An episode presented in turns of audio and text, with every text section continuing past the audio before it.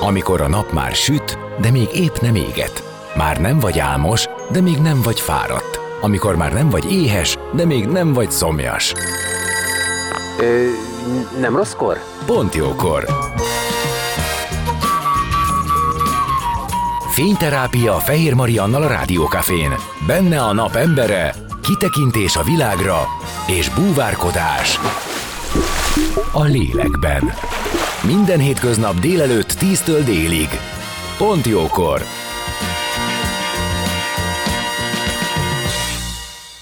Szép napot mindenkinek, már is kezdődik a Pontjókor, és Bolba Éva jazzénekesnő a napembere, aki művés családból származik, és kisgyerek ó- kisgyerekkora óta áll színpadon.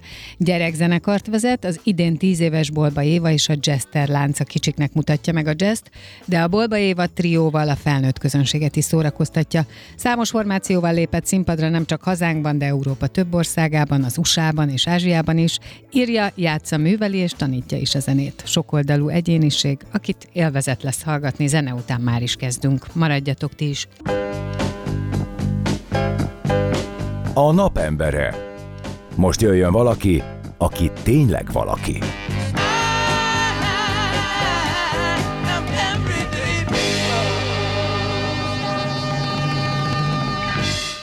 Vendégem Bolba Éva jazzénekesnő, akit köszöntök. Szia! Hello, szia, és köszöntöm a hallgatókat Igen, is. Tehát se a te mikrofonodat, se a sajátomat nem kapcsoltam be, viszont a mellettünk lévő összeset. Na, szóval, hogy azt mondtam, hogy te épp úgy szórakoztatod a kicsiket is jazzzel, mint a nagyokat is, tehát mind a kétféle közönséget ismered. Gyerekkorodtól, picikorodtól színpadon állsz, és hát ez nem is csoda, azért művés családból jössz, édesapád Bolba Lajos, karmester, ö, zen, zeneművész volt, édesanyád pedig Póka Éva színésznő. Így van. És a testvéred Tamás is zongorista. Szóval, hogy itt azért körbe voltatok véve, bár kíváncsi vagyok arra, hogy milyen volt ez a gyerekkor, tehát ez a légkör a 80-as években, hogyan nézett ki.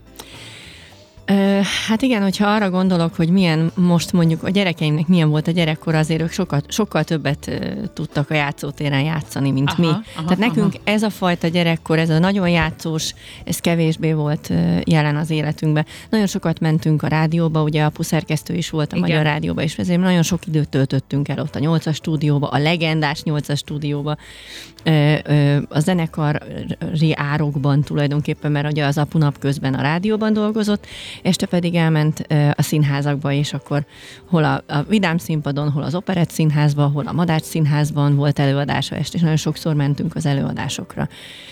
Nyilván anyuval ugyanez volt a helyzet, és hát ez az egész művészi lét, és ez nem is nagyon ismertünk mást.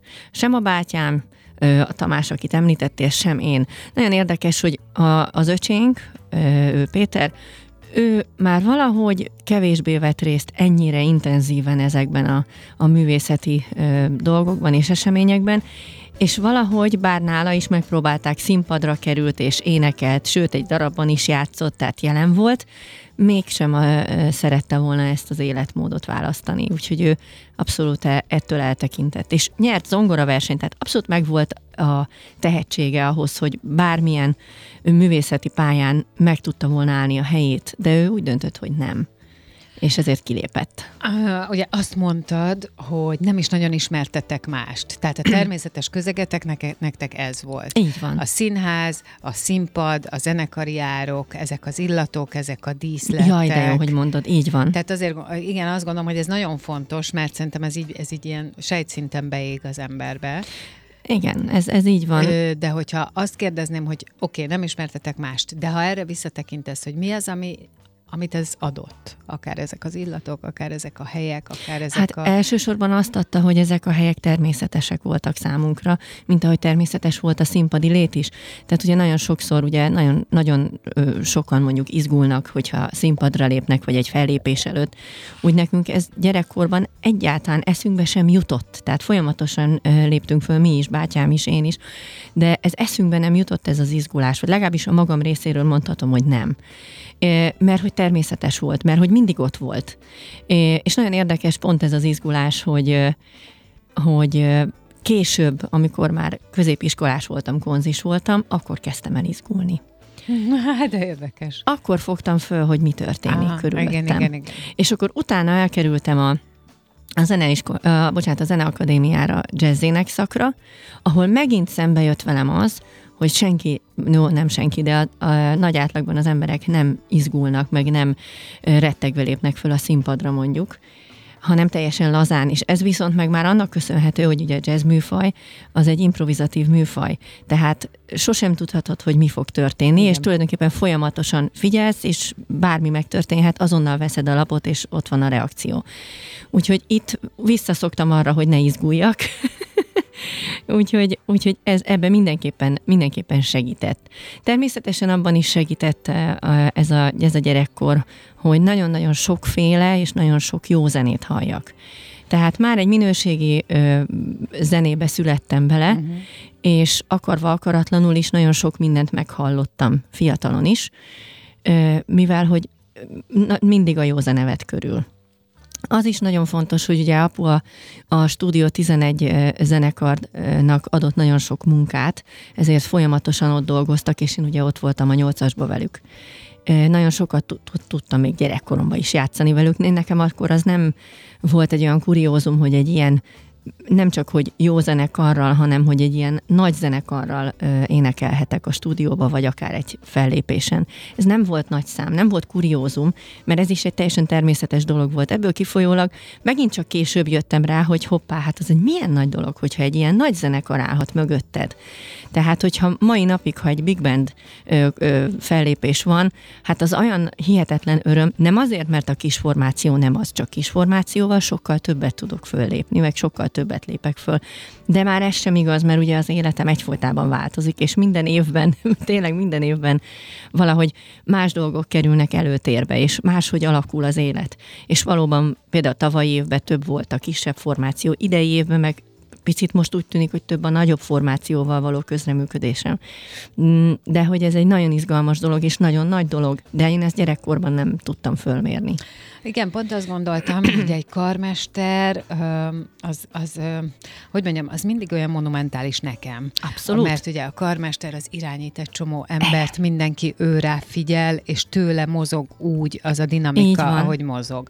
Na most neki a kislányának lenni, ott állni mellette, és ezt figyelni. Egy kicsit azt képzelem, hogy, hogy, hogy alanyi jogon megöröklöd a, a monumentalitásra való hajlamot, azt, hogy ebbe tudsz mozogni, mozogni, hogy tudsz élni. Igen, ez így van, de ugye ez is egy természetes dolog volt számomra, hogy hát apu, hiszen, apu azt mondom. csinálta, amit Viszont egyébként volt egy nagyon kedves történet. Hát ugye a zenészeknek jó a humora általában, és hát apunak is nagyon jó humora volt, és e, már nem tudom hanyadik, de már sokadik kaktuszvirága előadást játszották a Vidám színpadon. Én ültem a zenekari árokban, és mint kisgyerek aput utánozva, ő egy magas uh-huh, széken ült, én uh-huh. mellette egy kis széken, és utánoztam. Az fél zenekar rajtam röhögött egész előadását, már mindenki kívülről fújta az egész darabot, és az első felvonás utolsó száma előtt apa fölállt, fölrakott a nagy székre, mondta, hogy én most kimegyek, vezényeld le az utolsó számot.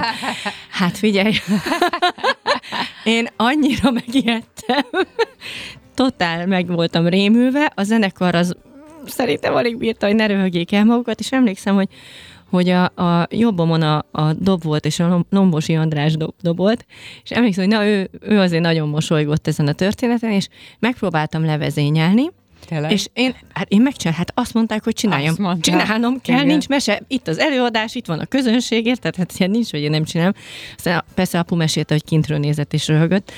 Na most hibát vétettem, és nem intettem le a végén a zenekart. De azért, mert én emlékszem, hogy én annyira meg voltam rémülve, hogy még fel se fogtam a szám végére se, hogy most mi történik, hogy úristen, én itt vagyok. Tehát próbáltam fe, egyáltalán felfogni, hogy mi történik és nem intettem le a végét. És emlékszem, hogy odajött a Lombi, a Lombosi András, hogy hát figyelj, nagyon jól levezényelted, de azért ezt le kellett volna inteni. Hát mi van, ha benn marad a zenekar? És én olyan drámát éltem meg, hogy úristen, tényleg? Mi lett volna, ha én ezt... Na, szóval, hogy ö, ilyenek vannak. Tehát, hogy ekkora felelősség. Ez nagy van. fel, abszolút, tehát a felelősséget azt éreztem. Valahogy úgy alakult, hogy amikor így olvasgattam, akkor utána olvastam édesapádnak, és azt láttam, hogy ő ugye Késmárkon született, hogyha jól Felvidéki. eh, emlékszem, 30-as évek elején, uh-huh. és ebből adódóan elég sok és nagy nyelvismerete volt. Igen, igen. És a, valami ilyesmit olvastam, hogy először ő jött Magyarországra, és csak utána a családja, de ez lehet, hogy itt, lehet, hogy itt ebben van tévedés, de lényeg az, hogy ilyen értelemben neked van ilyen jellegű kultúráltságod is, ha jól gondolom, tehát van valami kötődésed ehhez Hát, a figyelj, felvidéki nagyon- élethez, illetve hogy ez a nyelv, ez a sok, sok nyelvet tudunk, sokféle emberek vagyunk, hiszen ahány Ez, ez igaz, és igazad, én, én mindig egy kicsit mérges voltam a szüleimre, amiatt, hogy ez nem volt jelen, mert nem volt jelen. Anyukám Nem. meg vajdasági, tehát, hogy... hogy Ó, ö, aha, ö, és nem. És nem. Tehát, hogy nagyon sokáig szerettem volna megtanulni például a, a szerb vagy a horvát uh-huh. nyelvet, de, de valahogy ez, ez sose kapott elég figyelmet otthon, és aztán ez így elmaradozott. Hmm. Szlov- hát jártunk mind a két helyre, tehát Szlovákiába is jártunk meg, tel- telen, minden télen elmentünk oda szánkózni, meg egy kicsit ott lenni. Sajnos a mi családunkra egyébként jellemző az, hogy nem, nem, egy, nem egy összetartó család. Mi nagyon szét vagyunk, tehát teljesen szana szét vagyunk hullva, akár a világban, akár, sőt, most már nagyon furcsa dolog, ugye, hogy apu már nincsen, Igen. hogy, hogy, hogy most már lassan mi leszünk a, Aha, a, a, a, a hogy mondják ezt, a csúcsa a, rangidős. a rangidősek, igen, szóval, hogy ez egy nagyon furcsa dolog, és sose volt ez a nagy összetartás. Tehát én életemben egyszer találkoztam a, a, a, a Tátrában élő ro, ro, rokonokkal. Úgyhogy, és akkor még nagyon pici voltam. Tehát halvány emlékeim vannak, de nevüket se tudom. Tehát, hogy fogalmam nincsen. Uh-huh. Úgyhogy ilyen szempontból egy kicsit Érdekes, olyan mert- gyökértelenek vagyunk. Érdekes, mert pont emiatt azért is akartam ebbe az irányba elmenni, az anélkül, hogy tudtam volna, hogy ez hova visz, hogy pont, pont itt megszokott lenni ez a nagy, nagy összetartás, összefogás, amikor lehet együtt vagyunk. De hát nyilván mindennek az ellenkezője is, Is lehet. lehet, Így igen. Van, tehát, hogy ez is igaz, az is igaz. És az is egy létező dolog, hogy amikor ennyire messze és távol egymástól, ráadásul egymáshoz képest is a két felmenő családja, Igen. akkor valószínűleg nem. Igen, apu szerintem egyébként mindig egy kicsit ilyen magányos farkas volt a, a, a maga kis életében, meg a munkákban, meg mindenben. Nem tudom. Ő nagyon sok mindent csinált, nagyon jól csinálta, hihetetlenül szigorú volt, és, és a száz százalék is kevés volt neki. Egyébként hozzáteszem, nagyon érdekes, a bátyám ugyanilyen. Hát, hú, de érdekes. Nem. De hogy ér, értem, tehát, hogy de akkor ez egy, ez, ez egy igazodási pont, nem? Igen, Te és nem, ugyanúgy. Te, te, te nem úgy vagy, hogy te is nagyon maximalista vagy abban, amit csinálsz? Maximalista vagyok, nem tudom, hogy mennyire vagyok, mennyire vagyok szigorú, vagy Ja, mennyire te a vagyok. szigorra Tehát mondod, én hogy nem látom magamat. Mit jelent ilyen, ez, hogy szigorú? Hát ő, mint apa is nagyon szigorú volt, és a munkában is nagyon szigorú volt. Igen. Uh-huh. Igen. Úgyhogy, úgyhogy vele nem lehetett játszani, meg nem volt félrebeszélés, meg nem volt kecmec. Soha. Uh-huh, uh-huh. Apu kőkemény volt. De egyébként visszahallom nagyon sokszor azt is, hogy hát igen, vele nagyon kemény volt dolgozni is. Tényleg? Igen, és a bátyámról is visszahallom, hogy nagyon, nagyon minden munka, amit, ami a kezek közül Nézegettem kikerül, róla most annyi fényképet, és olyan egy ilyen jóságos, megközelíthető tekintete van, vagy igen, volt. igen, igen. A- Tehát a szigor nem jut eszembe róla. Pedig de, de, és a bátyám is, és képesek voltak napokon át dolgozni egy stúdióban, hogyha éppen a helyzet azt megkívánta. Ö, Tehát a Fáradhatatlanul. amíg kész nincs, teljesen igen, pontosan. Így van, így van, így van. Bátyám egyébként nagyon sokat rendez a szinkronba engem. És, és, és ott is azt, azt látom, és azt érzem, saját bőrömen tapasztalom, hogy, hogy olyan nincs, hogy, hogy egy apró hiba benne maradjon. Hogy egy apró pontatlanság benne maradjon. És te ezzel hogy vagy? Mert ugye a te műfajod az meg, ugye pont az improvizatív műfaj, az egy, az egy, az egy más. Az tehát, más. Tehát, tehát az laza, ott nagy, nagy a mozgástér, lehet, hogy pont ezért? Hát nem tudom, de az biztos, hogy meg kellett tanulnom a, a bátyámnak a stílusát elfogadni. Uh-huh. és a apu egyébként ugyanez volt, csak nyilván gyerekként ez más Ez volt más. megélni. Emlékszem, hogy ö, nem tudom, egy számot, ha föl kellett vennünk, rögzíteni kellett, hát 25 milliószor el kellett énekelnem, már sírtam, már minden bajom volt. Nem, ezt még egyszer, és még egyszer, és nem volt jó. És bátyám ugyanez, most ugyanezt csinálja velem a szinkronba. de, de tény, hogy amikor, amikor fölveszünk valamit, akkor azt nagyon jó visszahallgatni, mert tényleg. Szóval, hogy megéri a fáradtságot. Igen, ez lett volna még a másik kérdésem, hogy amikor már megvan a megelégedettség, akkor az tényleg olyan, hogy, hogy tehát nem, nem lesz kontraproduktív Nem, ez figyelj, a ez szigor? pont olyan, hogy akkor nyugodtan távozom. Aha. És mindig jó érzéssel. Tehát hát nyilván ennek, ennek van, van egy fölfutása. Az ember megdolgozik érte, megvan a produktum, és aztán kifújja magát, és azt mondja, hogy uh, de jó, úristen, de jó lett, és ez boldogan mész haza. Figyelj, az én apukám azt mondta, hogy a, ha komolyan és nehezen ö, elvégzett munka jó leső fáradtsága, Abszolút. az egy, az egy, Az egy csoda. igen, az egy nagyon mm, nagy erőt adó, abban más a pihenés, más Így az van. újratöltődés. Ez bizonyos szempontból szerintem így a régieknek, az elődeinknek a sajátja. Most is van nehezen elvégzett munka, de most ugye mindent gyorsan, ennyi idő van, tehát hogy van, amikor felülírja az Úgy, idő. Marian, annyira jót mondtál. Így van, így van. Most mondhatnám a felületes szót, de utálom ezt a szót, meg azt is, amit takar, viszont ha a világot jellemezném, akkor ez van. Igen, de gondolj bele, hogy ez miért van. Tehát Azért, ugye- mert az idő felülírja. Igen. Tehát ennyi idő van, ez alatt meg kell csinálni, ami lesz, az lesz.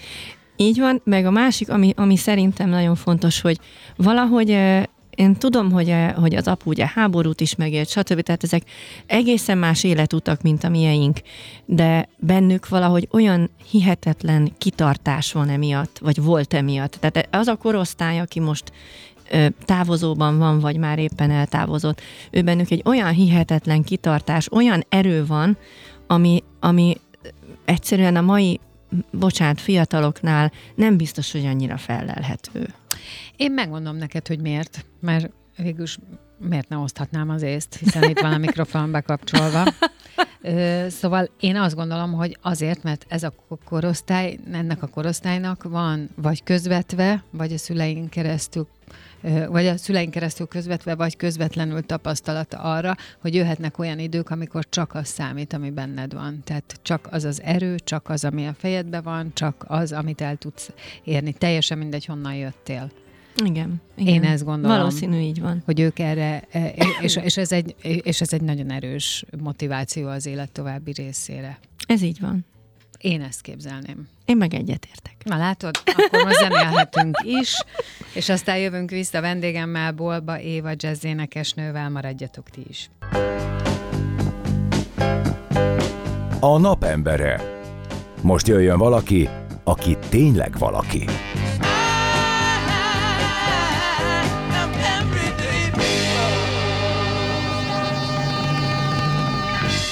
Szép napot mindenkinek. Folytatódik a Pont Jókor, és vendégem továbbra is Bolba Éva jazz énekesnő, és egy kicsit itt elmerültünk a múltba, meg abba, hogy te honnan jössz, mi az, amit otthonról hozol. Ugye mondtuk, hogy művés család, és édesapád ö, szigorával és kemény, megtanította kemény munkára, a maximalizmussal. én Abszolút, igen, gondolom. Igen. Arra, hogy addig aztán nem állunk le, még minden tökéletesen kész nincsen. Igen. És hogy ezért hálásak is vagyunk neki, szerintem mi gyerekek. Abszolút azt gondolom, hogy ez, ez, ez egy jó örökség, még akkor is, hogyha van az emlékedben egy-két ilyen véres, verítékes pillanat.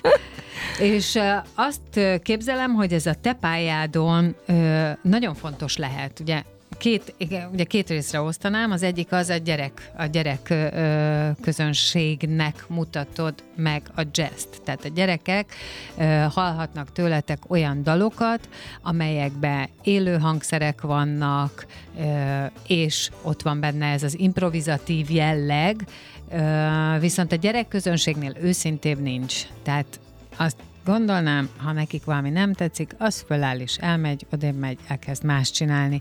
Szóval, hogy ott, ott, ott, ott azért van egy ilyen mérték. Jól gondolod, és ezt mi is éreztük az elején, tíz évvel ezelőtt, mert hogy idén tíz éves a zenekarunk, és tíz évvel ezelőtt ezt mi is éreztük, hogy ez egy egészen más dolog. Jó, persze jazz műfajon belül maradunk, egy-egy olyan dalunk is van, ami inkább ilyen gyerekesebb, nagyon-nagyon leegyszerűsített, de, de nagyrészt azért a jazz ö, szabályait követve ö, születnek a dalaink, és éreztük azt, hogy igen, itt, itt, itt másképp kell majd gondolkodni. De hát az évek alatt ez kialakult, és igen. Tehát megtartva a jazz jellemvonásait, ugyanúgy improvizálunk mi is, majdnem minden számban van improvizáció, de nem olyan mértékben. Lehet, hogy egy, egy felnőtteknek szóló koncerten mindenki improvizálna egy vagy két körön át, itt pedig összesen egy körön impro- uh-huh. körben improvizálunk. Uh-huh. Uh-huh. Tehát, hogy nem lehet egy számot elhúzni mondjuk 10 percig vagy 5 percig, hanem egy-egy számnak a hossza kettő, maximum három perc lehet. Ennyi a figyelem. Utána kell valami, amivel megmozgatjuk őket, amivel esetleg kérdezünk valamit, és akkor egy interakció elindul. Így van, bevonjuk őket, egy játék, akármi. Akkor megint jöhet egy két-három perces nóta. Akkor utána megint jön valami, ami, ami esetleg egy dalon belül van nekik feladatuk. Tehát másképp kell megszerkeszteni a gyerekeknek szóló műsort, és időben sem lehet ugyanaz. Tehát ugye a gyerekeknél a figyelem egy 20 perc, tulajdonképpen még annyi se, de ha, de ha nagyon le tudod kötni őket, akkor egy 20 perc. Na most melyik koncert 20 perces? Uh-huh. Egyik sem. Uh-huh. Tehát 20 percnél van egy mélypont. Tényleg? A, igen, és onnan valahogy ki kell szedni a társaságot. Ott valahogy meg kell őket mozgatni, hogy az 50 perc meglegyen, mert általában ezek a koncertek 50 percesek. 45-50 percesek. Na, mert én azt ö, gondoltam, csak nem mondtam ki, vagy nem fejeztem be, vagy nem vittem végig a gondolatot, hogy pont azért, mivel te megtanultad nagyon a kereteket, a szigort, azt, hogy ö, kimunkálunk valamit, én a, abból gondolnám, hogy ebben az egyébként érzékeny műfajban is Uh, attól függetlenül könnyednek tűnik, és valószínűleg az Igen, a jó. Tű- az a jó, így van. Az a jó, hogyha a közönség meg a szülő azt látja, hogy hú, de milyen jó kis laza zenészek itt nyomják. Lehet, hogy emögött egy nagyon komoly gondolkodás van, hogy ez hogy épül fel. Hát persze, és nagyon rugalmasnak is kell lenni. És ugye ez megint csak azt mondom, hogy a jazznek köszönhető, Igen. hogy rugalmasak vagyunk, mert minden, minden koncert más. Más a helynek a légköre. Más a gyerekek összetétele. Más a gyerekek kora. Hiába van az, hogy persze óvodás és kisiskolás korok, korú gyerekeknek ajánljuk. De mégis egészen más, hogyha egy iskolába megyünk el, ismerős környezetben vannak, ismerik egymást. Vagy egy művelődési házba megyünk el, ahol, ahol nem ismerik egymást a gyerekek. Szóval minden koncert nagyon-nagyon különböző. És ezt, ha mi nem figyeljük és nem vesszük a lapot, na akkor jön az, amit mondasz, hogy hát föláll és elmegy ha már mondtad, hogy más az összetétele, arra én nagyon kíváncsi vagyok így ilyen társadalmilag, vagy ilyen kultúrszinten, hogy milyen gyerekek azok, illetve milyen szülők, akik a jazzre viszik el. Én azt képzelném, hogy ő maga is ismeri a műfajt és szereti. Vagy kíváncsi. Az nagyon jó. Tehát aki nyitott. Igen, így van, aki nyitott. Igen, ö- nem tudom, tehát nyilván azért a, a közönséget nem ismerem, mm. de, de azt gondolom, hogy nyilván nyitottnak kell lenni, így van, és nagyon sokszor azok, akik szeretik, a, már felnőttként is szeretik a, a jazz, jazz muzsikát, igen.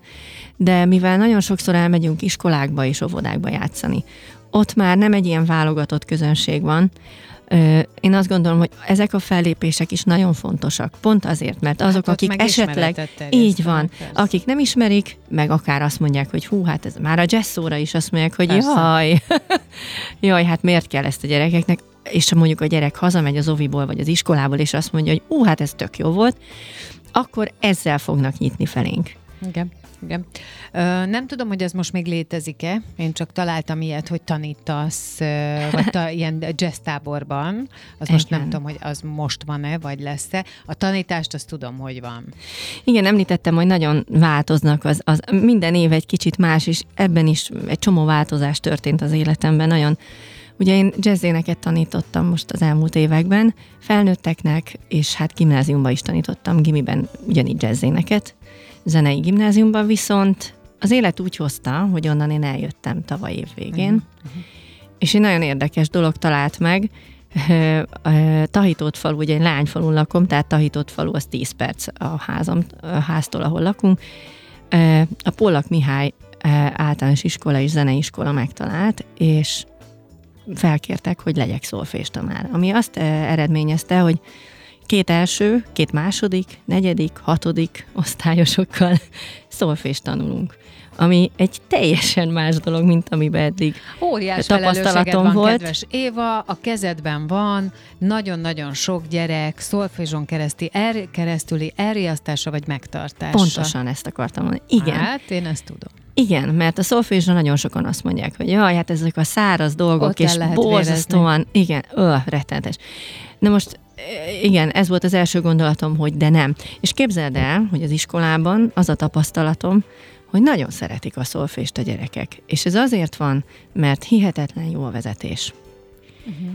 És Tehát magának az iskolának a felfogása. Igen, a felfogása, a hozzáállása, ö, egyszerűen az jó, ámulok és bámulok. A gyerekek, ö, tehát pont tegnap volt órám, a hatodikosokkal, és akkor nagyon sokan betegek most, és kevés, nagyon kevesen jöttek el az órára, és kérdeztem, hogy na mit csináljunk, játszunk, mert vannak ilyen szolfézsos kártyajátékaim, tehát kell játszunk, vagy menjünk tovább az anyagba, és akkor jön egy kis diktandó, tudod, amikor a ritmus diktálok, vagy, vagy szerkeztünk hangközöket, hát mindenképpen diktandó legyen.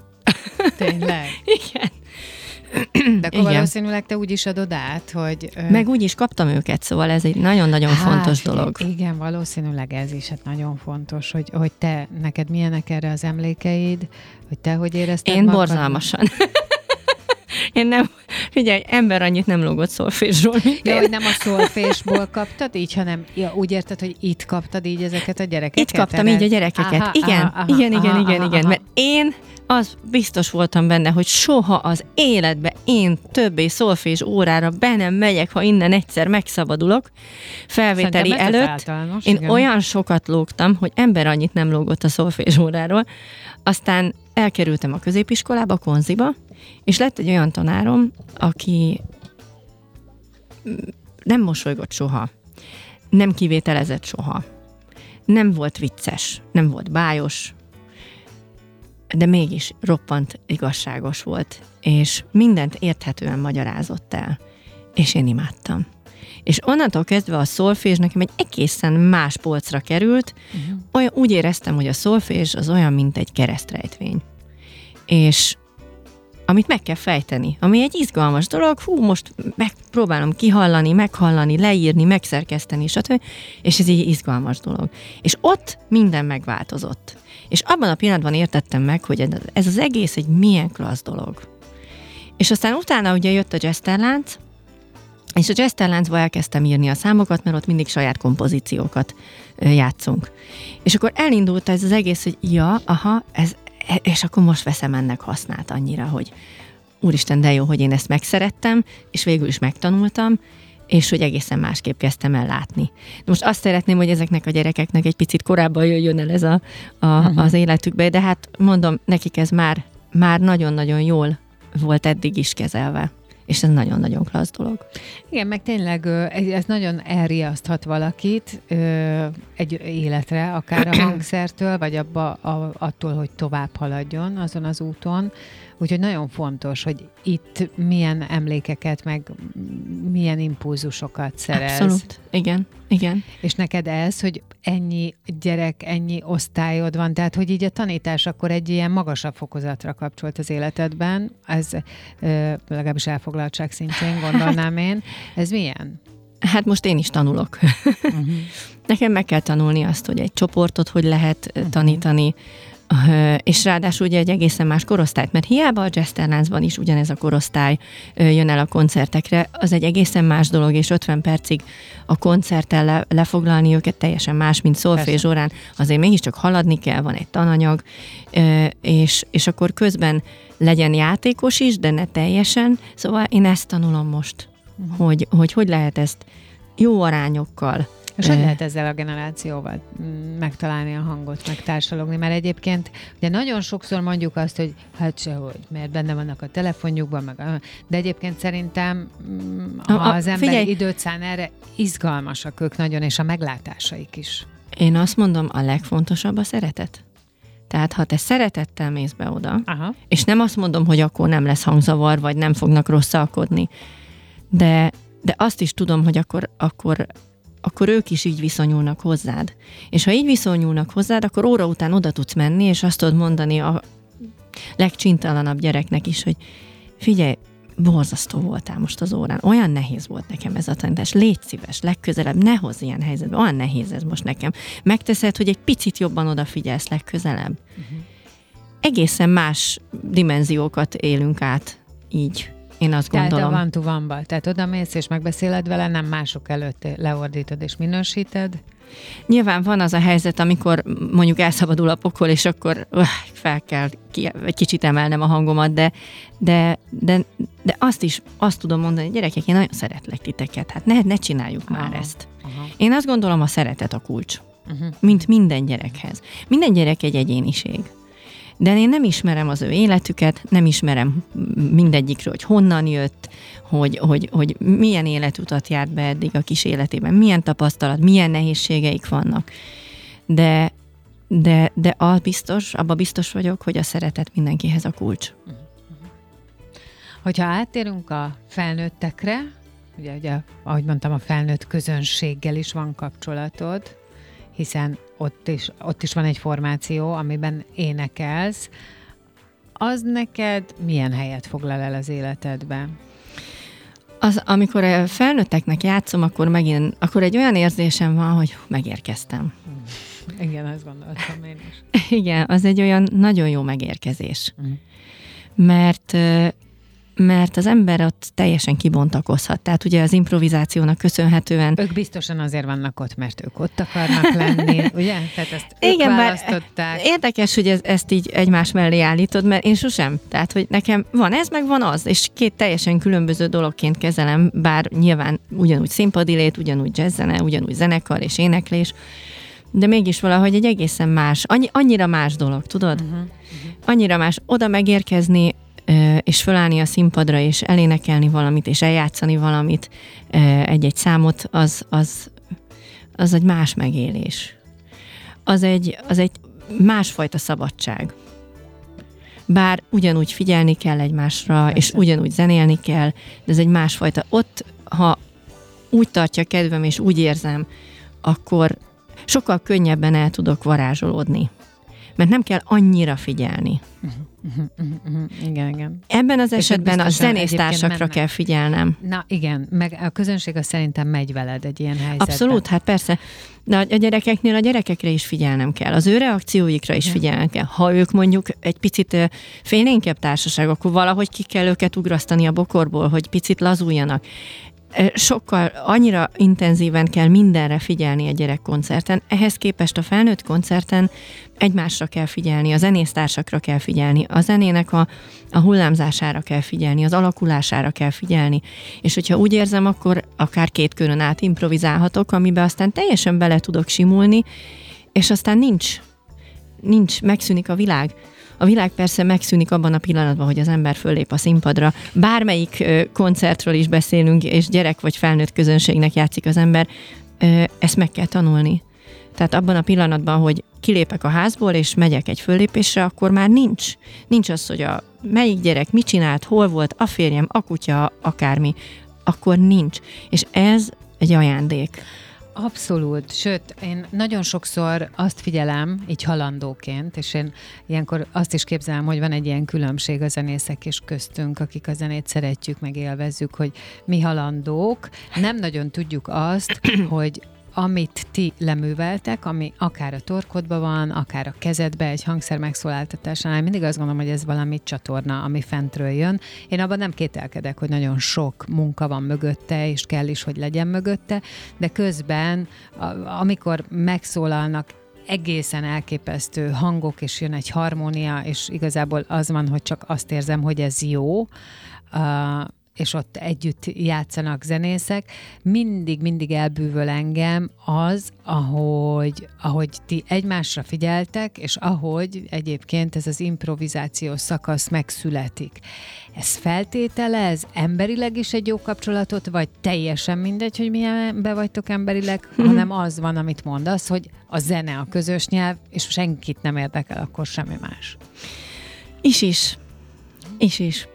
Ö- Tavaly volt egy nagyon-nagyon klassz fellépésem Londonban, a Harmonia Jazz Műhely Alapítványnak köszönhetően Londonban volt egy koncertem, és egy nagyon klassz zenekart állítottak körém, akiket én nem ismertem, a koncerten ismertem meg őket.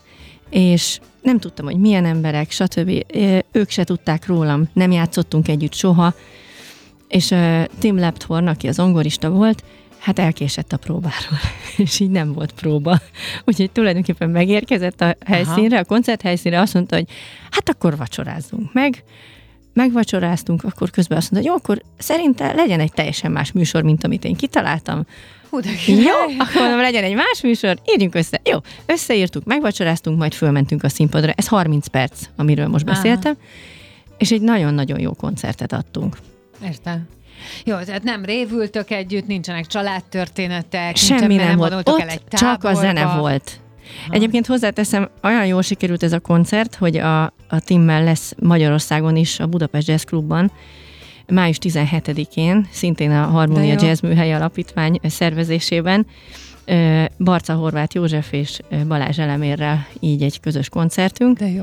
Ami, ami, ami megint egy nagyon klassz dolog. Én nem játszom az elemérékkel, tehát ugyanaz lesz. Igen. Most meg fog érkezni. Meg fog érkezni. De azért nem érkezett meg, mert a kocsi a tönkrement. Na mindegy. De most, szóval ez is egy történet. Megint más, ugye a Jester lánccal a történet. Egyébként a május 11-i koncertünk a Magyar Zeneházában lesz. Az a szülinapi? Az a szülinapi, a tíz éves szülinapi koncert, ahol még nagyon-nagyon sok barátunk el fog jönni játszani, akiknek valaha bármilyen kötődése volt a zenekarunkhoz, és az megint egy izgalmas dolog lesz, mert a Jesterlánc ilyen nagy felállásban még nem szólalt meg és nézed az időt lassan, még, jó, akkor még nagyon gyorsan hadd mondjak. Mond nyugodtan egyébként, csak néztem, hogy jé. Hogy ilyen gyorsan, igen, nagyon nagy szeretettel várjuk a közönséget március 22 és 24 között a 33. Bohém Jazz Fesztiválra, Kecskemétre. És ez azért nagy dolog, mert ez lesz az utolsó hmm. Bohém Jazz Fesztivál, sajnos.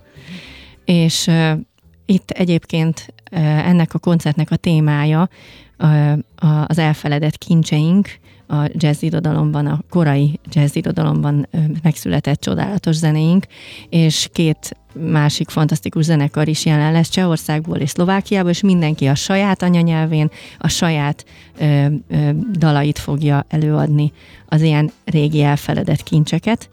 És hát egyébként, mert hogy idén, tavaly év végén bekerültem a Bohém Ragtime Jazz Band zenekarba is, és ott tulajdonképpen 40 éves lesz jövőre a zenekar, úgyhogy jövőre meg ott is lesz egy ilyen nagy születésnapi koncert. Úgyhogy teljes... Akkor most nagyon izgalmas időszak. Nagyon izgalmas. nagyon mozgalmas időszak veled. Így van, és hát a Budapest Jazz Orkesztrával is van módonban áll egy csomót fellépni, és velük is lesz március 17-én a Budapest Jazz Klubban egy nagyszabású koncert. A Hofeker Dánielnek a szerzői estje lesz, a, ami szintén egy óriási dolog, és mint mondtam, egy ilyen nagy arra játszani mindig uh-huh. varázslatos. É, és hát június 8-án pedig a, bocs, van egy papírcetli, erre írogattam föl gyorsan a beszélgetést, alig tudom elolvasni. a június 8-án pedig a Magyar Jazz Szövetségnek lesz egy nagyszabású koncertje a Margit Szigeti Szabadtéri színpadon, és ott is majd föl fogok lépni. Még nem tudom kivel, melyik formációval, de valószínűleg több formációval is. Szerintem arról mi biztosan adunk hírt, hiszen a szabadtérinek a dolgai azok nálunk szoktak lenni. Tehát mondtam én, hogy egy színes egyéniség vagy, és sok minden, sok minden van veled kapcsolatban, és nem is értünk nagyon a végére, tehát tulajdonképpen csak abba hagyni tudjuk, nem befejeztük, nem? Hát igen, igen. De én nagyon örülök, hogy itt voltál. Én is nagyon-nagyon örülök, és köszönöm szépen a lehetőséget. Én is köszönöm. Bolba Éva jazz énekesnő volt a vendégem, és akkor, ahogy mondtam, tehát nyilván rá lehet keresni, de a május 11 ez a... Május 11-én, így van a Magyar Zeneházában, Bera Zsolt Harsona, és Birta Miklós gitár, illetve egy csomó vendég, akit még hívunk erre a koncertre, és mindenkit várunk nagy szeretettel. Jó, ez a Bolba Éves a Jester Lánc tizedik szülinapja lesz. Most pedig hírek, és aztán jövök vissza. Folytatódik a pontjókor, maradjatok ti is.